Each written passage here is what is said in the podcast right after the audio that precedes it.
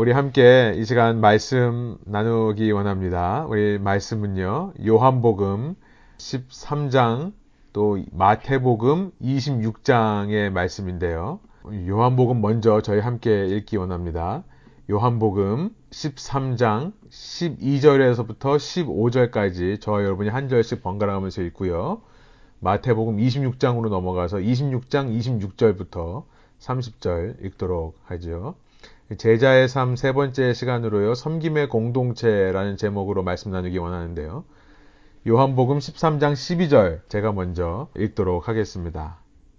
그들의 발을 씻은 후에 옷을 입으시고 다시 앉아 그들에게 이르시되 내가 너희에게 행한 것을 너희가 아느냐 너희가 나를 선생이라 또는 주라 하니 너의 말이 옳도다 내가 그러하다 내가 주와 또는 선생이 되어 너의 발을 씻었으니 너희도 서로 발을 씻어주는 것이 옳으니라. 내가 너희에게 행한 것 같이 너희도 행하게 하려 하여 본을 보였노라. 마태복음 26장으로 넘어가서요. 26절부터 30절까지의 말씀 이어서 읽습니다. 그들이 먹을 때에 예수께서 떡을 가지사 축복하시고 떼어 제 아들에게 주시며 이르시되 받아서 먹으라. 이것은 내 몸이니라 하시고 또 잔을 가지사 감사기도 하시고 그들에게 주시며 이르시되 너희가 다 이것을 마시라. 이것은 죄 사함을 얻게 하려고 많은 사람을 위하여 흘리는 바 나의 피 곧 언약의 피니라. 그러나 너희에게 이르노니 내가 포도나무에서 난 것을 이제부터 내 아버지의 나라에서 새 것으로 너희와 함께 마시는 날까지 마시지 아니하리라 하시니라. 우리 함께 30절 읽습니다. 이에 그들이 찬미하고 감람산으로 나아가니라. 아멘. 예수님의 십자가 부활 사건은 단지 우리가 감상해야 될 이야기가 아니라 제자도를 가능하게 하는 우리 신앙의 원동력이다라고 말씀을 드렸습니다. 미술관에 있는 미술품을 전시한 것을 감상하듯이 혹은 박물관에 전시된 유물들을 감상하듯이 감상하는 것이 우리 신앙이 아닙니다. 제자도란 이 십자가와 부활이라고 하는 주님이 걸어가신 길을 오늘 나도 따라가는 것이죠.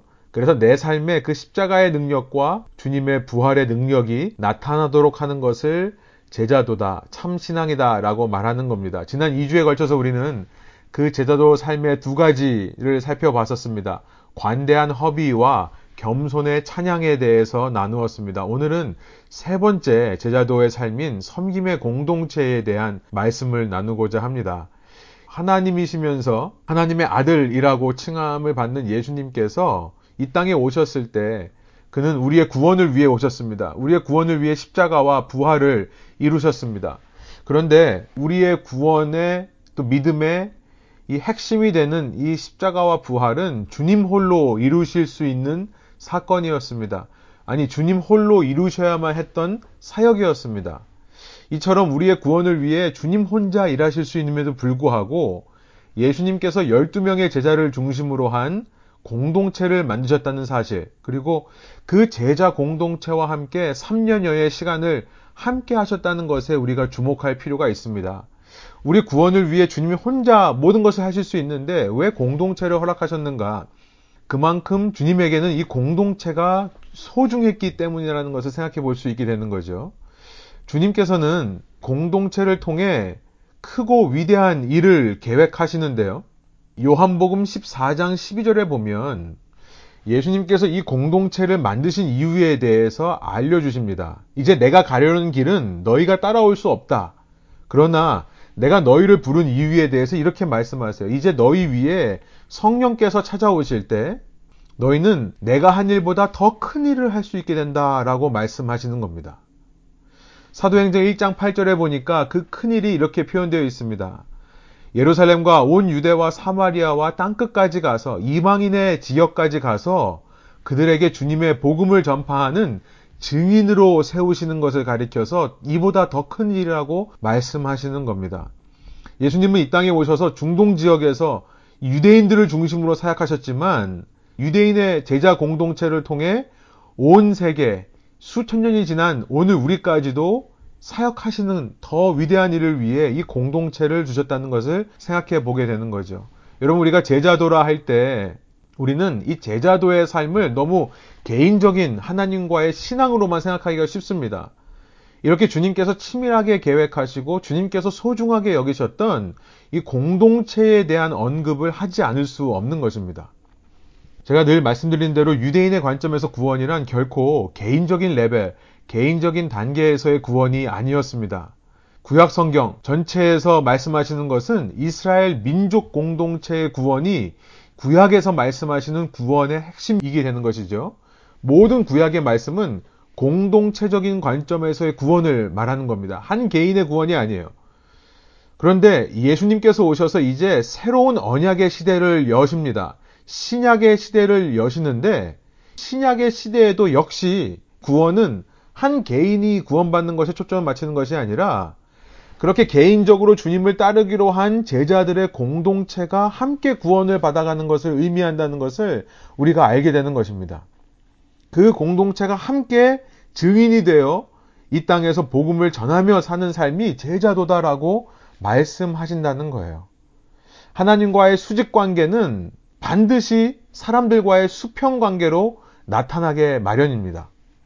수평 관계로 나타나지 않는 수직 관계는 의미가 없는 것입니다. 그래서 요한일서 4장 11절 또 19절부터 21절에 보면 이런 말씀이 있죠. 수평 관계 속에서 눈에 보이는 형제 자매를 사랑하지 못하는 자가 결코 눈에 보이지 않는 하나님을 섬길 수 없다, 사랑할 수 없다라고 못을 받고 있는 것입니다. 이렇게 공동체가 너무나 중요한데요. 여러분, 공동체를 위해 반드시 필요한 것은 섬김이라는 것을 우리는 너무나 잘 압니다. 항상 그렇습니다. 모든 공동체는 섬김이라는 바탕 위에서만 굳건하게 세워지는 법이죠. 가정도, 일개 회사도, 기업도, 한 나라도 섬김이 없이는 결코 서지 못합니다. 제자들의 공동체 역시 마찬가지입니다. 그런데 세상 모든 공동체 역시도 섬김으로 이루어지는데요. 하나님의 공동체가 세상 공동체와 무엇이 다른가? 근본적으로 다른 것이 있습니다. 섬김으로 공동체가 굳건하게 선다는 이 원리는 똑같은데요. 섬김의 방향이 거꾸로입니다. 완전 반대예요. 예수님의 말씀이십니다. 마가복음 10장 42절부터 44절인데요. 마가복음 10장 45절이라 하면 이 마가복음 전체를 한마디로 요약한 한 문장, 이 마가복음의 핵심 문장이 10장 45절입니다. 인자가 온 것은 섬김을 받으려 한 것이 아니라 도리어 섬기려 하고 자기 목숨을 많은 사람의 대속물로 주려 함이니라. 그런데 이 말씀을 하시기 바로 전에 그 섬김의 원리에 대해 분명하게 말씀하십니다. 그것이 42절부터 44절인데요. 세 번역으로 제가 한번 읽어보겠습니다. 잘 들어보세요. 너희가 아는 대로 이방 사람들을 다스린다라고 자처하는 사람들은 그러니까 세상에서 권력이 있다라고 하는 사람들은 이란 말씀이에요. 백성을 마구 내리누르고 고관들은 백성에게 세도를 부린다. 그러니까 세상의 공동체가 섬김을 통해 이루어지는 것이 맞습니다만 그 섬김은 누구의 섬김입니까? 아래에 있는 사람들의 섬김이죠. 위 사람들이 아래 사람에게 그 섬김을 요구하고 강요해서 공동체가 굳건하게 세워지는 것이 세상의 논리라면 그러나 43절입니다. 그러나 너희끼리는 그렇게 해서는 안 된다. 너희 가운데서 누구든지 위대하고자 하는 사람은 너희를 섬기는 사람이 되어야 하고 44절 너희 가운데서 누구든지 으뜸이 되고자 하는 사람은 모든 사람의 종이 되어야 한다.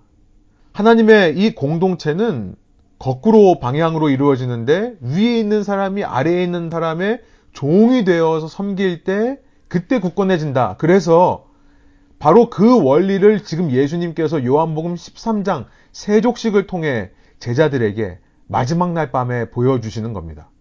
지금과 같이 신발이 이렇게 개발되기 이전 고대 중동 지역에서 발이 얼마나 피곤한 삶을 살았는지 여러분 이해가 되실지 모르겠습니다. 주로 걸어 다니는데요. 차가 어디 있습니까? 말도 타기 힘듭니다. 주로 걸어 다니는데요. 미창이라고 하면 제일 좋은 재질이 짐승의 가죽이었으니 이 발이 얼마나 아프겠습니까? 게다가 중동의 덥고 건조한 땅에서 조금만 걸어도 발은 흙먼지와 땀으로 범벅이 되었을 것입니다. 그래서 지금도 이 동남아시아나 중동 지역에 가면 이 종을 부리는 문화가 남아 있는데요. 노예가 아니라 이 종, 그러니까 직종이라고 하죠. household servant입니다. 이 종들의 주된 일줄 중에 하나는 주인이 집에 들어오면 가장 먼저 주인의 발을 씻겨주는 것이 이들의 역할 중의 하나였습니다. 피곤하고 지친 발을 마사지하여 더러워진 발을 깨끗하게 씻어주는 겁니다. 이것이 너무나 익숙했던 사회 속에서 지금 예수님께서 제자들의 발을 씻겨주신다는 것은 오직 한 가지의 목적만을 제자들에게 가르치기 위함임을 알게 되죠.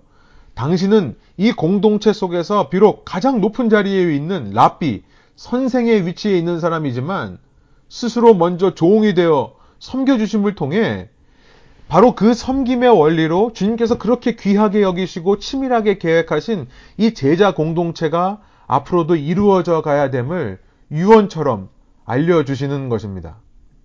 요한복음에만 기록된 세족식은 다른 복음서에서는 등장하지 않습니다. 대신 다른 마테마가 누가 복음서에는 동일하게 이때에 예수님께서 하신 장면을 최후의 만찬으로 기록되어 있습니다. 그 최후의 만찬 기록은 요한복음에서만 빠져 있습니다. 아마도 요한 사도에게 있어서 세족식은 최후의 만찬과 동일한 의미를 갖는 의식이었다는 것으로 생각해 보게 되는 거죠. 왜냐하면요. 여러분, 세족식과 최후의 만찬은 똑같은 원리를 보여주신 예수님의 섬김에 대한 기록이기 때문에 그렇습니다. 레오나르도 다빈치가 그린 그림 때문인지 많은 사람들은 최후의 만찬하면 예수님께서 상의 중심에 이렇게 기대에 앉으셔서 제자들과 함께 먹고 마시는 장면으로 생각하기가 쉬운데요. 그러나 그렇지 않습니다. 복음서의 기록을 자세히 살펴보면 최후의 만찬이 어떤 모습으로 되냐면 제자들이 상에 앉아 있습니다. 제자들이 상에 앉아 있을 때 예수께서 빵을 떼어 제자들에게 나누어 주십니다. 또 잔을 가지사 제자들에게 나누어 주는 모습이라는 것을 우리가 알게 됩니다. 여러분 이것은 당시 종들이 주인과 주인의 손님들에게 하던 모습이었던 거예요. 주인이 그렇게 외출하고 집에 오면 발을 씻겨준 다음에 종은 주인을 위해 상을 차립니다. 당시 주식이 빵과 포도주입니다. 이 빵과 포도주를 들여서 주인이 먹게 하는 건데요. 특별히 지금 6월절 기간 동안에 6월절은 한 주인만이 아니라 그 지역에 사는 사람들이 함께 한 집에 모여서 6월절 잔치를 함께 벌입니다. 그때 종들이 그 많은 사람들에게 일일이 빵을 나누어 주고 포도주를 갖다 대령해 주는 모습으로 바삐 움직이게 되는 것입니다. 바로 그 역할을 지금 예수님께서 하시고 계시는 겁니다. 최후의 만찬, 예수님께서 파티를 하신 것이 아닙니다. 예수님께서 세족식과 똑같은 섬김의 원리를 보여주신 장면이에요. 그리고 그날 밤 우리 주님께서 지신 십자가야말로 이 하나님의 섬김의 원리를 가장 극명하게 보여주는 본이 된 것입니다. 바로 이것이 여러분 하나님의 언약이라고 하는 것의 특징인 것을 아십니까? 그 언약으로 만들어진 관계, 그 언약으로 세워진 공동체는 전부 그 언약적인 특징을 나타내는데요. 여러분 마태복음 26장 28절 다시 한번 제가 읽어보겠습니다. 마태복음 26장 28절 이것은 죄 사함을 얻게 하려고 많은 사람을 위하여 흘리는 바 나의 피 곧 언약의 피니라. 여러분 성경 창세기서부터 계시록까지 언약이라는 단어 계속해서 나옵니다. 아마 성경의 큰 줄기 중에 하나가 하나님의 언약이라는 걸로 covenant of God이라는 말로 요약될 수 있을 건데요. 여러분 언약이라는 것 언제나 중요합니다. 언제나 높으신 주님이 먼저 시작하십니다. 세상의 계약은요. 필요한 자가 뭔가 궁핍한 자가 뭔가 아쉬운 자가 더 나의 아쉬움을 채워줄 수 있는 사람에게 가서 거래를 시작하게 되는 법이죠. 이것이 세상적인 관점입니다. 아쉬운 자가 아쉽지 않은 사람한테 가서 부탁을 하는 거예요. 그러나 언약은 언제나 하나도 아쉬울 게 없는 풍성하신 주님께서 우리에게 먼저 시작하십니다. 주님께서 언약이라는 단어를 하실 때마다 얼마나 그가 먼저 섬기시는지 우리는 생각해 봐야 하는 것입니다. 창조물인 너희가 내 요구대로 행하면 내가 너희를 지켜주고 보호해 주겠다. 여러분, 이것이 언약이 아닌 겁니다. 그것은 언약 이후에 그 언약을 이어갈 수 있는 방안에 대해서 말씀하신 거죠. 언약은 세상적인 지배자의 논리로 말씀하신 것이 아닙니다. 대표적인 언약이 10계명이라 할 텐데요. 10계명의 시작, 1계명 시작하기 바로 직전에 이 말씀으로 먼저 시작하십니다. 세 번역이에요.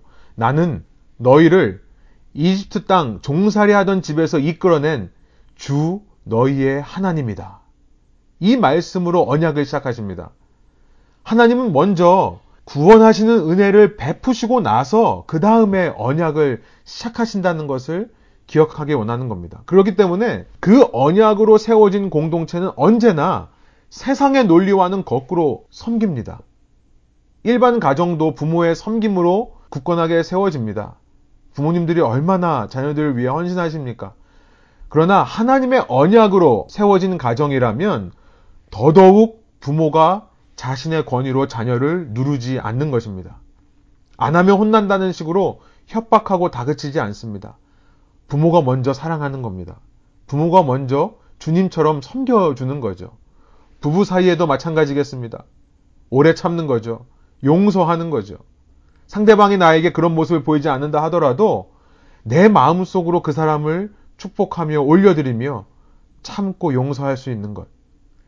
여러분, 제자들의 공동체는 더더욱 이 원리로 이루어져야 하는 것입니다. 목회자와 성도, 성도와 성도 간에 권력 다툼이 있어서는 안 됩니다. 상호 유익을 위한 거래가 일어나면 안 됩니다. 누가 누구에게 유익을 먼저 주는가를 따지는 것이 아닌 겁니다. 상대가 먼저 나를 섬겨기를 원하는 만큼 내가 섬김을 받고 싶은 그대로 내가 먼저 그 사람을 섬겨주는 것. 마태복음 7장 12절에 나와 있는 그 황금률이 역사하는 공동체. 주님께서 우리에게 먼저 보여주신 섬김의 원리로 내가 예수님을 따라하는 바로 그 공동체가 참된 언약의 공동체라는 겁니다. 여러분, 이럴 때 어느 공동체든 그냥 섬김이 아니라 언약적인 섬김으로 굳건해질 때 세상을 이기는 담대함과 찬양의 능력을 회복하게 됨을 오늘 26장 30절이 기록하는 것입니다. 마태복음 26장 30절. 이에 그들이 찬미하고 감람산으로 나아가니라. 주님의 죽으심이 가까이 온 그때 주님께서 너희들 중에 한 명이 나를 배반할 거다 라는 말씀이 있어서 서로를 바라보면 누구냐 누구냐 하고 했을 그때에 이 주님의 섬김을 체험하자 어떤 일이 벌어졌다는 겁니까? 이 주님으로 인해 섬김으로 인해 힘과 용기를 얻어 찬양으로 나아가게 되는 모습이 있게 된다는 것입니다. 여러분 이런 공동체를 이루는 것이 제자도의 중요한 핵심 중의 하나라는 것.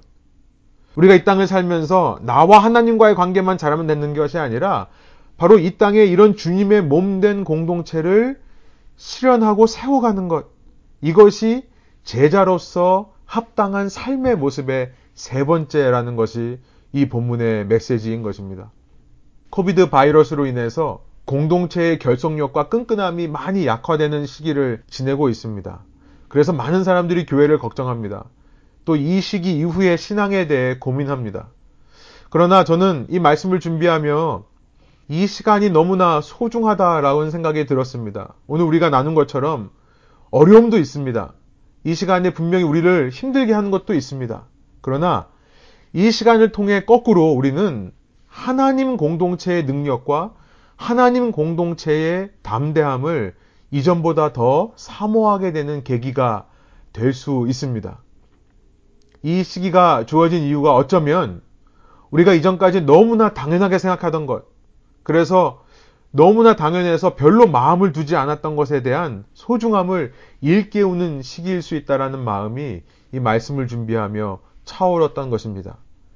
그래서 이 시간 속에서 우리 함께 할 수는 없지만 이 말씀에 의지하고 이 말씀에 보여주신 주님의 모습에 순종하여 앞으로 더 사랑하고 더 섬기기를 함께 결단하는 저희 관계 되기를 원합니다. 우리 가정에서 그런 일들이 먼저 일어나기를 원하고요. 우리 순에서 이런 일들이 일어나고 그래야 우리 교회가 든든하게 설 것입니다. 교회가 든든하게 서는 것은 단지 우리들만의 영광이 아닙니다. 이 교회의 머리 대신 주님의 영광인 줄로 믿습니다. 그럴 때 우리의 섬김으로 굳건하게 세워지어가는 공동체를 통해 사랑이 식어져가는 세상 속에서 세상 사람들이 우리가 주님의 참 제자인지를 알게 될 것입니다. 그때야 우리가 땅끝까지 이르러 증인으로 사는 사명을 감당하게 되는 것입니다. 여러분, 이 말씀에 의지하여서요, 주님께서 우리에게 보여주신 그 섬김의 모습을 기억하여 우리 모일 때마다 함께 서로의 삶을 나누는 관계 되기를 원합니다. 삶은 생명을 말합니다. 시간을 말하고 장소를 말합니다.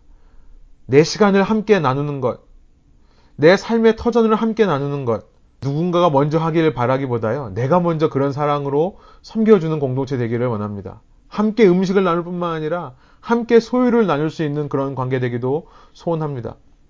주님께서 우리를 먼저 사랑하신 것처럼 우리가 그 섬김으로 서로 사랑할 때 우리의 삶에 이 공동체를 통해 감사와 찬양이 넘쳐나는 담대함과 힘을 용기를 얻게 되는 저희의 삶 되기를 소원합니다. 함께 기도하시겠습니다.